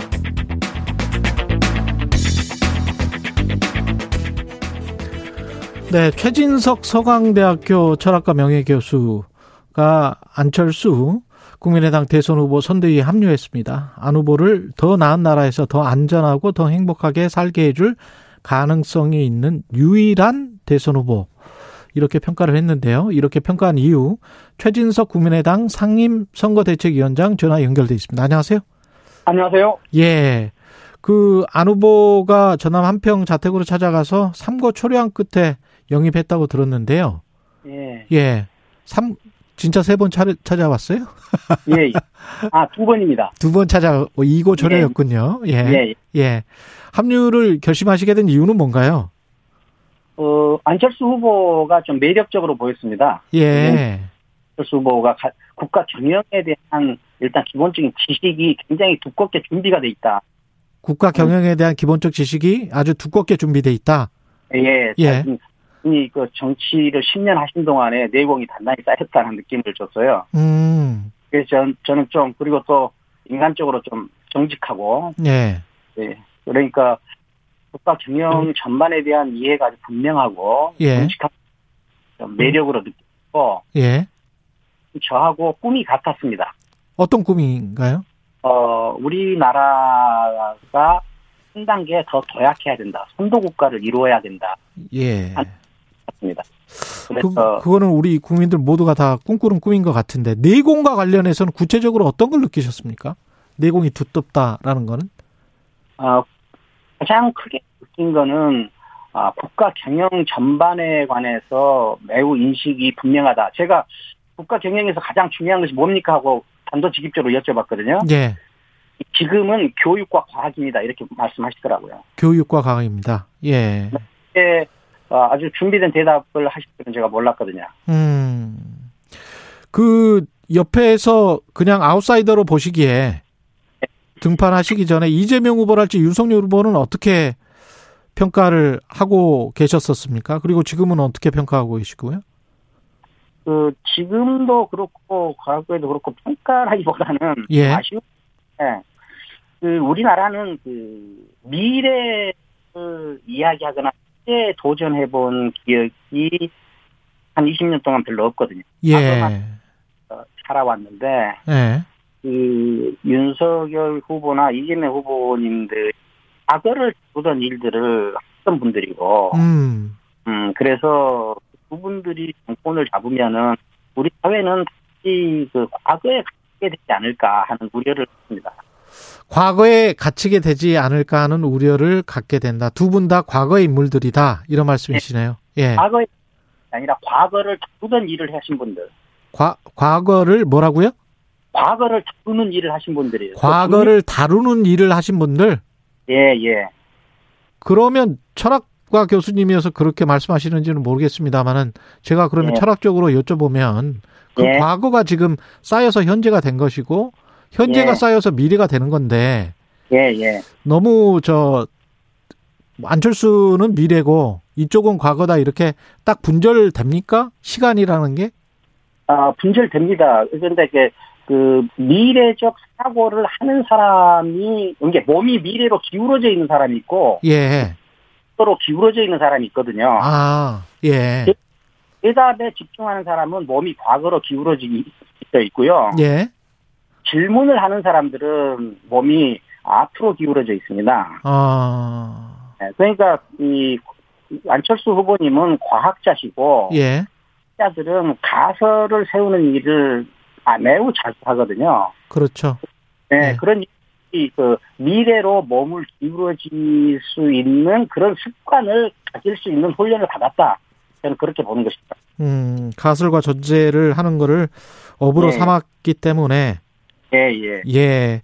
근데 혹시 만, 만나셔서 윤, 그, 윤석열 후보와의 뭐 단일화는 안 할 거죠? 이런 것도 물어보셨나요? 그래야 아, 제가 뭐 도와드릴 수 있습니다. 혹시 이렇게 약속하신 거가 있습니까? 아닙니다. 그런 것을 묻지는 않았습니다. 아, 그 않았는 대화 중에 그 저는 완주할 겁니다. 이런 말씀을 하셔서 아 그러신가 보다 이렇게 생각하고 있었죠. 아 대화 중에 저는 완주할 겁니다. 이렇게 예. 말은 예, 예. 하셨고요. 예, 예, 예. 그 말을 또 믿으셨고요. 그럼 믿어야죠. 만약에 지금 과거의 인물이라고 평가를 하는 두 사람 중에 한 사람과 단일화를 하겠다고 하면 어떻게 판단하실 거예요? 아 저는 그 그것 이 정도까지 판단할 역할을 부여받지는 않았습니다. 예. 예, 예. 그래서 뭐 제가, 어, 거기에 대해서는 제 생각을 말씀드리는 것이 적절하지 않아 보입니다. 아, 그렇군요. 예. 예. 그러, 그럼에도 불구하고 뭐 지지를 철회하거나 뭐 이러지는 않을 것 같다. 단일화 아, 한다고 해도. 아, 단일화를 한다, 어, 안철수 후보님께서 단일화를 한다고 해도 제가 예. 지지하지는 않는다. 예, 예. 물론 그렇습니다. 계속 지지를 할 것이다. 예, 예. 예, 예, 예. 지금 안철수 후보의 지지율은 어떻게 보세요? 한쪽에서는 정체 국면에 들어갔다. 예. 아직 상승세다. 판단이 좀 엇갈리는 것 같은데요. 어, 상, 뭐, 지금, 어, 상승하는 속도가 좀 떨어진 건 사실이죠. 예. 뭐, 박스권에 갇혔다. 지지율이 정체됐다. 라는 것 까지 판단할 정도는 아직 아닌 것 같고요. 아. 계속 올라가는 아, 게좀 속도가 좀 달라지고 있다라고 저는 봅니다. 예.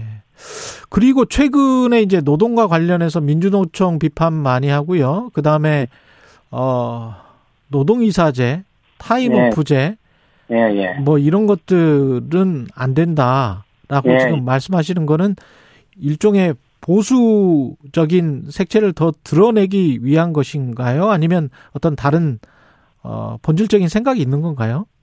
아, 노동 이사제에 대한 본질적인 생각이 있죠. 예. 그걸 가지고 뭐 보수에 뭘 끌어오기 위해서 그런 것은 전혀 아니고요. 예. 어, 이 노동 이사제가 상당히 그 위험한 법입니다. 아, 음. 이거 기업의 효율성을 굉장히 떨어뜨리거든요. 아. 이, 이거, 이, 먼저 노동 이사제를 실시한 나라는 아직 없고요. 이 전 세계에. 예. 독일이나 유럽의 예를 드는데 그거는 예. 그 전형 이사회에 참여하는 것이 아니라 그냥 약간 강사 비슷한 역할을 합니다. 그, 그것마저도 지금은 독일에서는 이걸 시한 거를 역사의 오류라고 보고, 어, 그 다음에 반성하기 시작했거든요.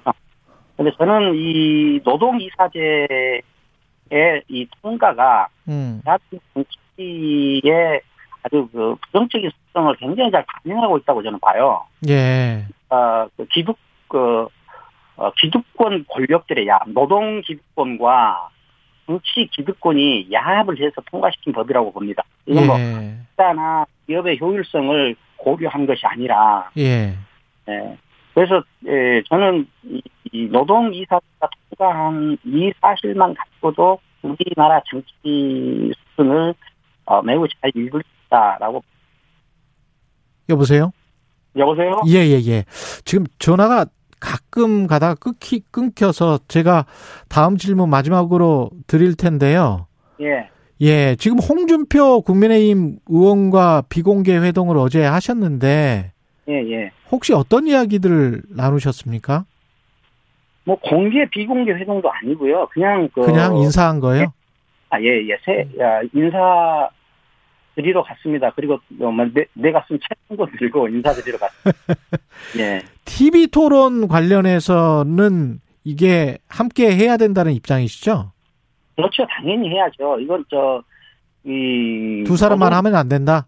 예, 예. 노동이사제 통과한 것과 같은 맥락이죠. 예. 기득권만 야합을 해가지고. 예. 어, 토론의 영역을 상당히 좁히는 결과를 낳을 겁니다. 예. 남은 대선 기간이 한 달여 밖에 남지 않았는데 어떻게 네. 지지율을 끌어올려서 완주를 하실 생각인지도 궁금합니다. 예, 예. 그 지금 어, 정통 교체 능력이 있다, 예, 특권 능력이 있다는 것을 어, 더욱 부각시키는 일을 해야 될 것 같습니다. 구체적으로 지금 뭐 그 국민들이 에게 소구할 만한 무슨 공약 같은 것 준비하고 있는 거 있으면 말씀을 해주실래요? 짧게라도 한 예, 가지만.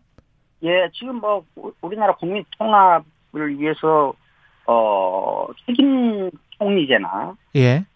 국민 통합 내각 고려 어, 할 겁니다. 책임 총리제와 국민 통합 내각. 예, 예, 예. 예, 알겠습니다. 최진석 국민의당 상임선거대책위원장이었습니다. 고맙습니다. 감사합니다. 예, 잠시 후 3부에서는 김호기의 사회 카페 준비되어 있습니다.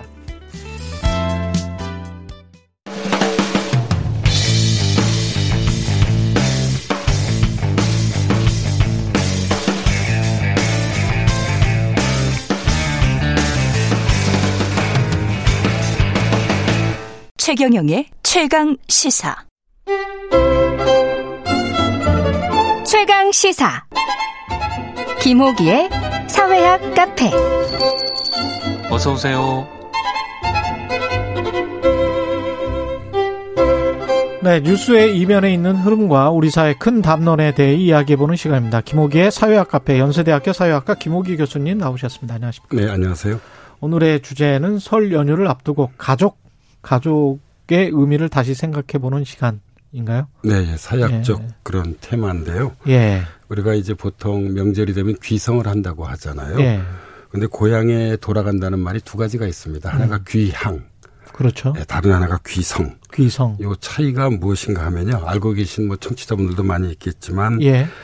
어, 이 귀향이란 말은 말 그대로 고향에 돌아간다는 고향에 것이고요. 돌아간다. 귀성은 고향에 돌아가 부모를 살핀다는 의미입니다. 아. 예, 그 부모님을 이제 돌아본다. 이게 예. 원래 성이라는 말에는 살핀다는 의미가 있습니다. 예. 예. 그래서 사실 고향을 구성하는 건 두 가지거든요. 예. 하나는 자연 환경이죠. 우리가 음. 어릴 때 뛰어놀던 다른 하나는 바로 그곳에 살고 있는 가족입니다. 예. 그래서 특별하게 또 부모님이네요. 예. 역시 이제 효사상. 예, 아무래도 뭐 우리 전통 사회 그런 효사상으로부터 음. 크게 영향받았다고 볼 수 있는데요. 예. 그래서 어, 이설 명절은 뭐 다음 주 월요일, 화요일, 수요일이지만 뭐 금요일 오후부터는 이제 본격적인 연가 음. 시작된다고 볼 수 있는데요. 그래서 오늘은 좀 가족을 이야기하고 싶어서 예, 예. 이 주제를 가지고 나왔습니다. 고전적인 시각에서 보면 부모님이 꼭 이렇게 가족에 들어가 있는데 귀성이라는 말에 예, 네. 보이듯이 그런데 지금은 가족이 엄마 아빠 그리고 자식 딱 그 안에 예 그것만 가족으로 생각하는 분들도 많아진 것 같고요. 예. 예. 그러니까 예. 좀 약간 좀 학술적 얘기가 될지는 모르겠지만요. 예. 보통 이제 저희 사약에서 가족이라 하면 전통적으로 이렇게 규정을 합니다. 혼인 혼인과 출산으로 연결된 혼인과 정, 출산으로 연결된 정서적으로 매우 친밀한 1차 집단을 뜻했습니다. 음. 네, 그런데 이제 지난 20세기 후반에 가족이 다양해졌죠. 예. 그러니까 한부모 가족도 있고요. 예. 우리가 LGBT라고 보통 약어를 그렇죠. 쓰는데요. 예. 그러니까 레즈비언, 게이, 양성애자, 트랜스젠더 가족들도 있습니다. 음. 그래서 오늘날의 우리 가족은 영어를 쓰자면 family 이런 단수가 아니라 네. families 아. 가족들로 존재한다고 이야기를 하고 있습니다. 그래서 어, 이 저희 뭐 학계에서는 가족을 이야기할 때 하나의 보편 모델, 일반 모델을 상정하지 않는 게 최근에 자연스러운 흐름이라고 할 수 있습니다. 그렇군요. 그 5256님 귀성에 귀성이라는 그 단어에 부모님을 살핀다는 뜻이 담겨 있다는 걸 처음 알았어요. 감사합니다. 이렇게 말씀하셨습니다. 가족이 근데 해체가 될 것 같다, 되는 것 같다. 오히려 LGBT나 이런 거를 더 강조하면 그리고 패밀리가 아니고 패밀리스 로 가족들 그래서 그걸 어떻게 보면 이제 포용 사회로 가는 뭐 그렇게 어, 볼수 예, 있습니다. 예, 진보적인 측면도 있지만 그 굉장히 우려하시는 분들도 있고 시위나 데모하시는 분들도 있거든요. 예. 그래서 이제 이 우리가 뭐 가족의 해체라는 예. 말은 그러니까 사실 이제 그 이 전통적인 가족을 바람직한 모델로 이미 상정하고 있는 것이거든요. 그렇죠. 네, 그래서 이제 저희는 요즘 해체보다는 변동이라는 말을 많이 쓰는데요. 음. 그러니까 분명한 것은 우리 사회 경우도 근대화가 진행되면서 이 가족이 크게 변화해 왔다는 점입니다. 예, 이 그 두 가지만 말씀드리자면 하나는 핵가족의 비중이 늘어났고요. 음. 또 다른 하나는 가족 크기가 소규모화 됐습니다. 예. 예를 들어 이제 저만 하더라도 오남 일녀에 제가 막내입니다. 예. 예. 그런데 이제 여섯 명. 예. 예. 제게 이제 딸은 딸이 딱한 한 명밖에 한 명. 없, 습니다 그러니까 여덟 명에서 지금 세 명으로 예. 가족이 이제 줄어든 것인데요. 예. 여기에 이제 최근 1인 가구의 증가, 저출산 고령화의 강화가 빠르게 진행되면서 음. 가족 변동이 계속되고 있는데 1인 가구의 비율이 참 많이 늘었어요. 예. 예. 그러니까 지난해 통계를 보니까 31.7%나 되더라고요. 3분의 1이네. 예, 예, 그래서 거의 예. 예. 이 전국적으로 664만 가구입니다. 예. 아, 이게 젊은 층하고 어, 홀로 대신 이제 고령 세대가 이제 주요 1인 가구라고 1, 2인 가구 다 합하면 뭐 절반을 넘는다는 이야기인데요. 예, 그죠? 그렇습니다. 예, 예. 1인 가구가 늘어나는 걸 보면 1인 가구는 가구 가구 수로는 되지만 가족은 아니잖아요. 그냥 혼자 사는 거는 이거는 그러니까 개인이잖아요. 그냥. 예, 예, 이제 그럼에도 불구하고 예. 물론 이제 가구와 가족의 차이가 있긴 하지만 음. 그러니까 이제 가족 개념의 재구성이 저희들이 좀 필요하다고 보고 있습니다. 네, 재구성이 필요하다. 이게 갈수록 개인주의화 되고 있고 소구적으로 변하는 거는 뭐 어쩔 수 없는 경향성이 분명히 나타나고는 있는데요. 예. 뭐 인간의 마음이 그 이거를 좀 따라가지 못하는 측면도 좀 있는 것 같고요. 예, 맞습니다. 예. 예, 예. 그러니까 현실은 사실 우리 저희 저희들이 보기엔 예. 어, 이, 그, 개인주의적 성향이 우리 사회에서 빠른 속도로 확산됐습니다. 그렇죠. 예, 그러나 이제 우리의 마음과 정신은 어. 여전히 이제 어떤 그런 공동체주의적인 것들. 그렇죠. 예, 그리워하는 것이 우리 향수가 현, 있고. 예, 예, 현실인 것 같습니다. 예. 예. 근데 저는 궁금했던 게 그 이른바 이제 뭐 M, MG 세대라고 하는 그 새로운 세대들은 정말 그런 향수가 전혀 없을까? 그런 생각도 드는데 음, 그렇지는 있을 것 같거든요. 그렇지는 않습니다. 예. 왜냐하면 이제 어, 이 가족을 대신한 예. 이제 다른 커뮤니티들이 있죠. 아. 가장 대표적인 것이 온라인 커뮤니티들입니다. 예. 그렇겠네요. 예. 그래서 뭐 어, 이것을 가장 잘 보여주는 것이 이제 페이스북의 친구죠. 예. 아, 그래서 이 느슨한 연대 이야기를 많이 하는 거군요. 예, 예. 예 그게 훨씬 예. 더또 가볍 기도 하지만 또 진정성이 있다라고 느끼는 측면이 예. 맞습니다. 예, 그러네요. 그래서 제가 이제 보기에 예. 좀 다소 좀 철학적 이야기인지 모르겠지만 저는 제가 사회학을 40년 공부하면서 보니까 예. 인간이라고 하는 존재는요. 예. 한편으로는 혼자 있기를 되게 좋아하고 예. 뭐 그리고 이제 그런 지향성을 가지고 있습니다. 예. 예, 그런데 또 다른 한편으로는 다른 사람과 함께 있기를 그러니까 더불어 살아가기를 또한 예.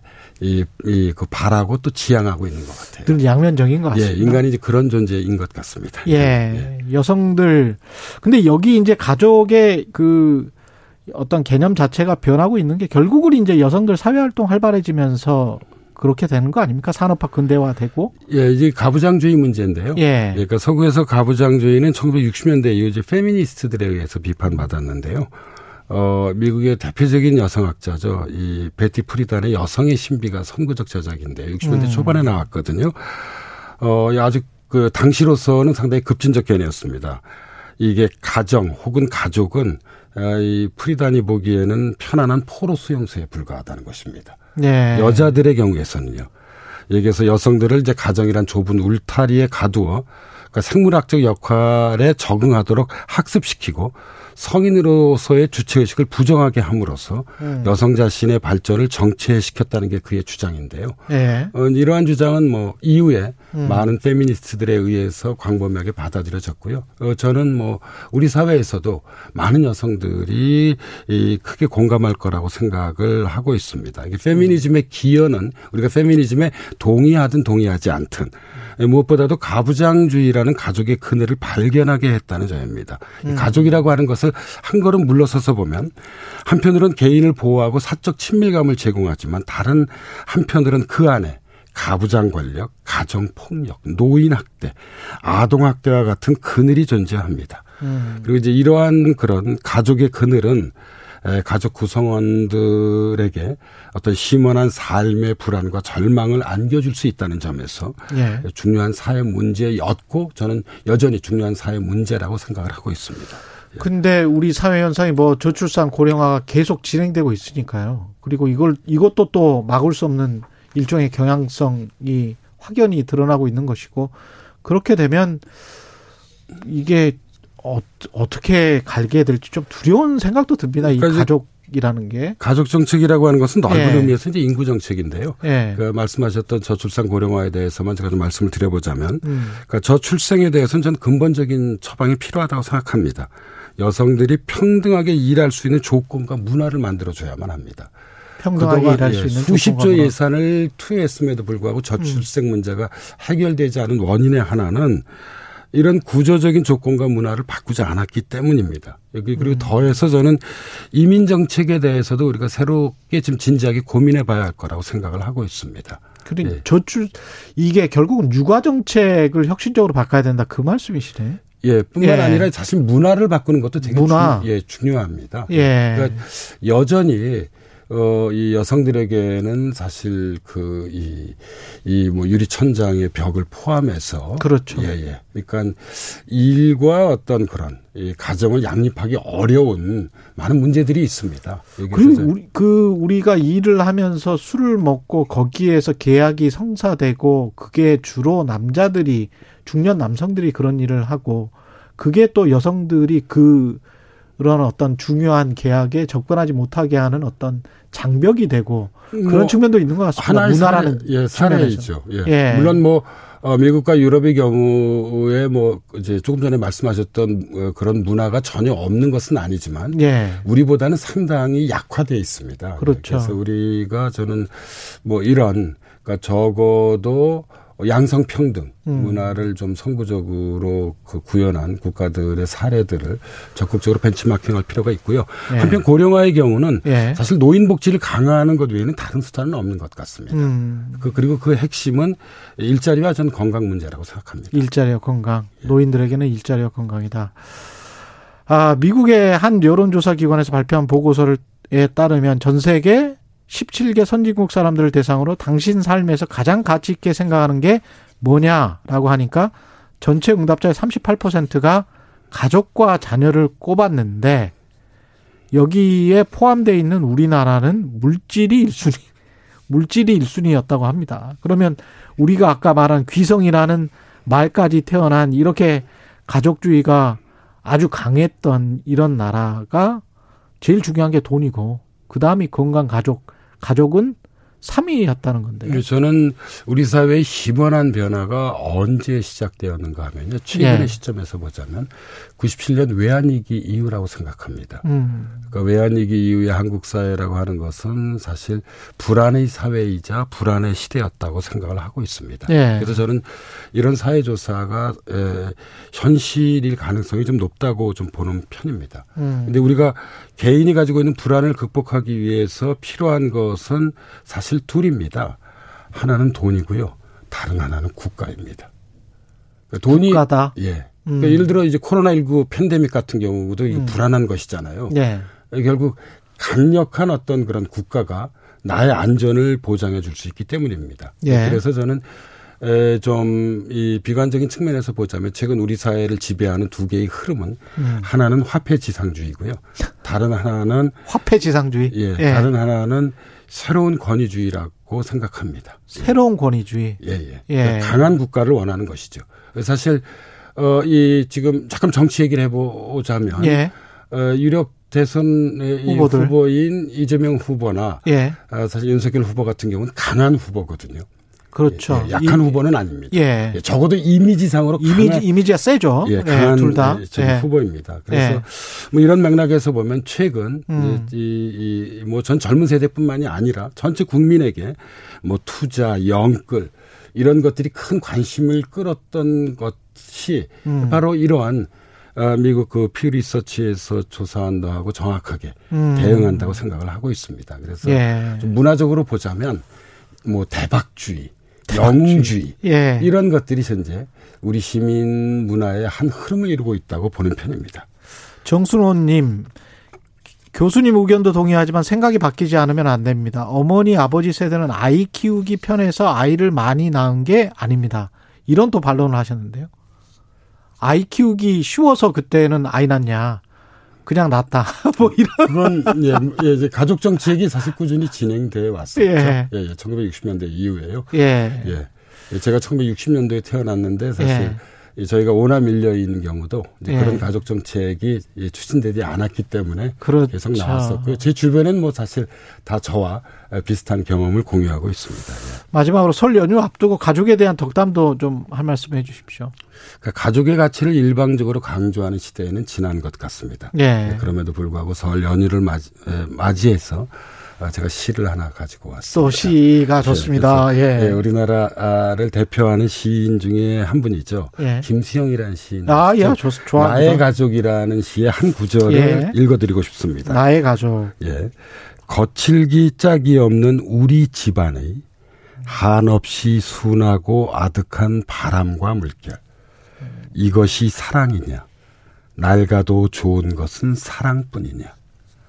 아무리 오, 어, 낡고 오래돼도 좋은 것은 가족의 사랑뿐이라는 김수영의 독백은 이 시가 1950년대에 쓰여진 것이거든요. 그렇죠. 예. 여전히 우리에게 감동을 안겨주는 것입니다. 가장 우리가 피폐했던 경제적으로는 힘들었던 그런 상황에서 예. 그래서 예. 예. 저는 청취자 여러분들께서 음. 이번 설 연휴에 낡아도 좋은 것은 역시 사랑뿐이라고 하는 예.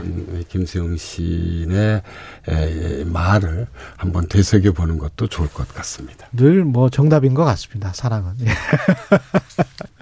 예 사회학 카페 연세대학교 사회학과 김호기 교수님이었습니다. 고맙습니다. 네, 감사합니다. KBS 라디오 최경련의 최강시사 듣고 계신 지금 시각은 8시 45분입니다.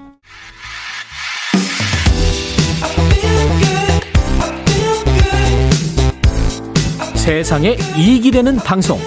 최경영의 최강 시사. 네 매년 1월이면 찾아오는 연말정산 시즌입니다. 13월에 월급 챙기려면 어떤 점에 유의해야 할까요? 올해 연말정산에서 달라진 점 그리고 관련 궁금증 이은지 세무사님 전화로 연결돼 있습니다. 안녕하세요? 네 안녕하세요. 예 지금 올해 연말정산 가장 큰 특징은 뭐 절차가 좀 간소화됐다? 네, 네, 그렇습니다.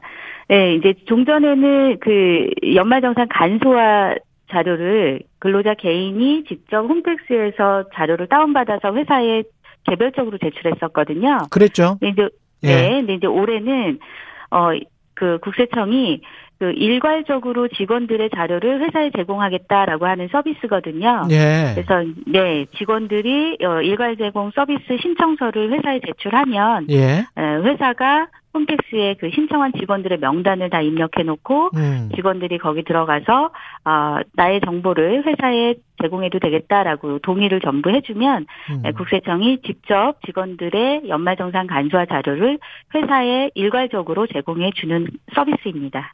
그거 혹시 회사가 일괄적으로 제공을 하다가 내가 연말정산 받을 수 있는 것을 뭐 놓치거나 뭐 이럴 경우는 없을까요? 어, 이제 이 일괄 제공 서비스는 신청 음. 기한이 좀 정해져 있어 가지고요. 예. 그게 이제 19일까지라서 끝났거든요. 아, 끝났군요. 네. 예. 네, 네. 그러면 이제 그냥 종전처럼 개별적으로 자료 다운 받아서 회사에 직원들이 직접 제출하시면 되고요. 예. 내년에 또 연말 정산을 하니까 내년에는 미리미리 서둘러서 예, 신청을 좀 하시면 이용하실 음. 수 있겠죠. 네. 신용카드 공제, 신용카드 제일 많이 쓰, 쓰실 텐데요. 신용카드는 네. 체크카드는 규모가 좀 커졌습니까? 신용카드는? 네, 아무래도 이제 코로나19 때문에 소비 촉진을 좀, 예, 음, 어, 유도하고자, 예. 네네. 어, 2020년 대비 2021년도에 신용카드 등으로 소비한 금액이 5%를 초과 어, 사용했다라고 한다면 초과 사용한 금액에 대해서 10%를 어, 추가적으로 소득 공제를 해주고 있고요. 예. 한도도 100만 원을 상향 어, 조정해서 지금 적용해주고 있습니다. 그 재난지원금 정부에서 준 거 이것도 혹시 나중에 뭐 세금으로 떼갑니까? 어떻습니까? 이제 재난지원금은 음. 국가가 우리가 낸 세금으로 준 거잖아요. 예. 네, 그래서 거기에다 또 세금을 매기진 않고요. 예. 네, 대신에 이 재난지원금을 그냥 현금으로 나눠주지 않고 신용카드에 충전해서 주거나 지역화폐로 줬잖아요. 예. 예, 그래서 이제 재난지원금으로 소비한 금액은 또 신용카드 등 사용 금액에 해당이 돼서 소득공제 대상이 될 수 있겠습니다. 그렇군요. 우리가 네. 뭐 카드 결제했다고 전부 다 소득공제 대상이 되는 걸로 알고 있는데 그런 거는 아닌가 보더라고요. 네, 맞습니다. 예. 를 들면 이제 신용카드를 이용해서 세금을 낸다든지 재산세나 지방 그, 뭐, 그 자동차세 같은 세금을 낸다든지 아니면 아파트 관리비나 보험료 이런 거 자동이체 많이 해 놓으시잖아요. 음. 네, 이제 그런 부분들은 신용카드 사용 금액으로 보지 않고요. 예. 대신에 뭐 보험료를 냈는데 그것이 보장성 보험이다. 그러면 보험료 세액 공제를 받으실 수 있겠고요. 음. 어, 아이들 등록금을 어, 신용카드로 냈다 그러면 교육비 세액 공제는 받으실 수 있으시죠. 네. 네. 기부금 세액 공제율도 좀 올라갔습니까? 네, 올해 한시적으로 예. 어 이제 아무래도 지금 상황이 어려우 있다 보니 음. 어려우신 분들이 더 많이 어렵거든요. 예. 기부를 좀 촉진하고자 올해 한시적으로 기부금 세액공제 적용률을 5% 상향 조정해서 아. 적용해주고 있습니다. 그렇군요. 의료비나 네. 인적공제 같은 경우는 의료비는 좀 아프신 뭐 가족 중에 아, 아픈 분들이 있으면 그건 별로 안 좋은 일이니까. 네네. 그렇다고 치고 인적공제 같은 경우는 소득이 많은 가족에게는 좀 유리하겠죠. 아무래도 인적공제가 많으면.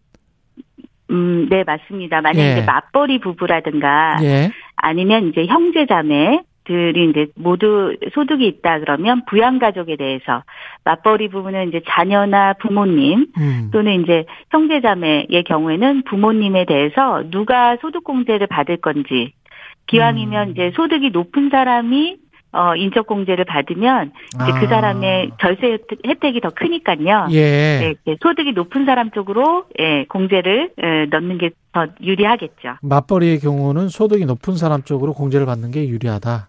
예. 네네네. 그 그런데 이게 중복 공제 받는 사람들도 있나요? 그러니까 남편도 받고 네. 부인도 받고 네. 이런 네네. 이런 경우가 있습니까? 네, 이제 부부가 이제 자녀들을 중복공제 받는 경우는 잘 없어요. 예. 그런데 이제 형제의 경우 음. 이게 부모님 이제 그 부모님을 이렇게 어 나도 부양하는데 어 나도 부양하는데 이렇게 생각할 수 있잖아요. 아. 그래서 이제 예 부양 가족으로 공제를 받는데 알고 봤더니 언니도 받았고 나도 받았고 이제 이렇게 되면 중복 공제가 되잖아요. 그러면 어떻게 되나요? 그러면 사실 이제 그 국세청은 1년에 한 번 이렇게 주민등록 번호를 돌려서 확인을 해요. 음. 이런 중복 공제가 있었는지를. 예. 이제 그렇게 되는 경우 누군가 한 사람은 부당하게 공제받은 게 돼서 아 이제 소득세를 과소 신고 납부한 결과가 돼버리잖아요. 그렇죠. 그러면 예 그러면 과소 신고 납부한 세액에다가 음. 약간의 가산세를 얹어서 예, 추징을 당하게 됩니다. 그러니까 아. 중복공제가 되지 않도록 음. 좀 유의를 하셔야겠습니다. 이직하거나 뭐 퇴사하거나 이런 경우에 전 직장에 뭐 전화해서 소득 자료를 요청하고 이런 게 곤란할 수도 있지 않습니까? 아, 그렇죠. 네. 예, 이런 경우는 어떻게 방법이 있습니까? 혹시? 아, 이제 연말정산이라 하면 음. 2021년 1월에서 12월간의 전부 소득을 합산해서 정산하는 걸 얘기하거든요. 네. 그런데 이제 연도 중간에 직장을 옮기신 분들은 종전근무지의 소득에 대한 정보도 이제 현재 회사에다 제출을 해서 합산해서 정산이 이루어지도록 해야 해요. 네. 그런데 이제 이제 여차해서 연락을 못 하게 되는 경우에는 일단 현재 근무지의 소득만 가지고 여기서 정산을 하시고요. 음. 그리고 이제 5월에 가면 이제 본인의 어, 홈택스에 로그인해서 들어가시면 종전근무지 근로소득을 조회해서 보실 수가 있어요. 아. 네, 그때 가서 종전근무지 거와 현재 근무지 거를 합산해서 본인이 종합소득 확정 신고를 해서 추가적으로 공제 놓친 부분을 추가적으로 공제 받아서 환급을 더 받으시면 되겠습니다. 4165님은 건설 현장 일용직으로 근무하고 있는데 1년 이상 근무할 때 네. 어, 소득 공제가 가능한지 물어보셨는데요. 아, 일용직 급여는 음. 이제 분리과세되는 어, 소득이에요. 그래서 아. 따라서 이제 예, 이제 일용직 급여는 이게 연말 정산에 들어가지 않습니다. 예. 네, 네. IRP 그 연금 계좌 하시는 분들 많잖아요. 저도 하는데 네. 이것도 네. 절세가 많이 되나요? 아, 그럼요. 그리고 네. 이제 IRP 계좌는 음. 이제 근로소득이 있는 이 직장급여자뿐만이 아니라 어, 자영업 하시는 사업 소득이 있으시는 분들도 혜택을 보실 수 있는 거예요. 예. 네, 그래서 본인이 연금저축 불입한 금액에 대해서 어, 적게는 12%, 많게는 15% 세액공제를 받으실 수 있으니까 음. 기왕이면 이렇게 세액공제를 받으면서 절세도 하면서 노후 대비도 하실 수 있는 저축을 좀 불입하시면 좋으시죠. 음, 이게 중도 해지하면 세금 다시 내야 되는 거죠? 네, 다만 이제 이게 세금, 그러니까 내가 저축 불입한 거에 대해서 세금을 깎아줬잖아요. 예. 그래서 이제 만기가 10년 이상이거든요. 그래서 음. 이제 만기 10년을 유지하지 못하고 중간에 해지를 하시게 되면 그동안에 세액공제 받았던 것을 다시 이제 돌려내놓는 의미에서 저축 불이백에 대해서 세금을 좀 내셔야 됩니다. 그러니까, 네. 어, 좀, 그 만기 10년까지 끌고 갈 수 있는지, 그 다음에 이제 불입하는 금액이 내가 감당 가능한지를 판단하셔서, 예, 적절한 금액을 설정해서 가시면 좋겠습니다. 불입이 좀 힘들다 그래가지고 10만 원 내던 거를 뭐 만 원으로 낮췄다. 그렇다고 네. 해서 뭐 세금을 내야 되는 건 아니잖아요. 그냥 네네네. 네, 유지만 네. 하면 되는 거죠, 이게. 네, 네, 네. 아, 그 다음에 월세랄지 주택담보대출 이자 관련해서는 어떤 소득 기준이 있습니까? 이걸 소득공제 받으려면? 아, 네. 이제 그 월, 일단은 월세세 공제부터 먼저 말씀드리면요. 예. 이거는 이제 무주택, 주택이 없는 사람이, 음. 그 다음에 총 급여액이 7천만 원 이하이신 분이 예. 월세 내는 부분에 대해서 최고 한도 750만 원까지 예, 곱하기 아. 이제 세액 10% 또는 12%를 세액 공제를 해주는데요. 예. 주택 규모에 제한이 있어요. 국민주택 규모 이하이거나 85제곱미터 음. 이하이거나 또는 음. 크기는 큰데 기준 시가가 3억 원 이하인 주택에 음. 대한 월세를 세액 공제 받으실 수 있습니다. 주택담보대출 이자도 비슷합니까? 어, 이제 또 이제 집이 없으신 분들은 이제 아 일단 주택 담보 대출보다 전세 자금 대출 먼저 말씀드릴게요. 아, 시간이 네. 거의 다 돼서 아, 네. 주택 담보 대출은 네. 이자 상환액에 대해서 최고 한도 1,800만 원까지 공제받으실 수 있거든요. 예. 근데 다만 연도 말에 집이 하나만 있으셔야 돼요. 오케이. 알겠습니다. 네. 지금까지 네. 이은자 이, 이은지 세무사였습니다. 고맙습니다. 네, 이은자 세무사였습니다. 이은자 세무사였습니다. 네, 감사합니다.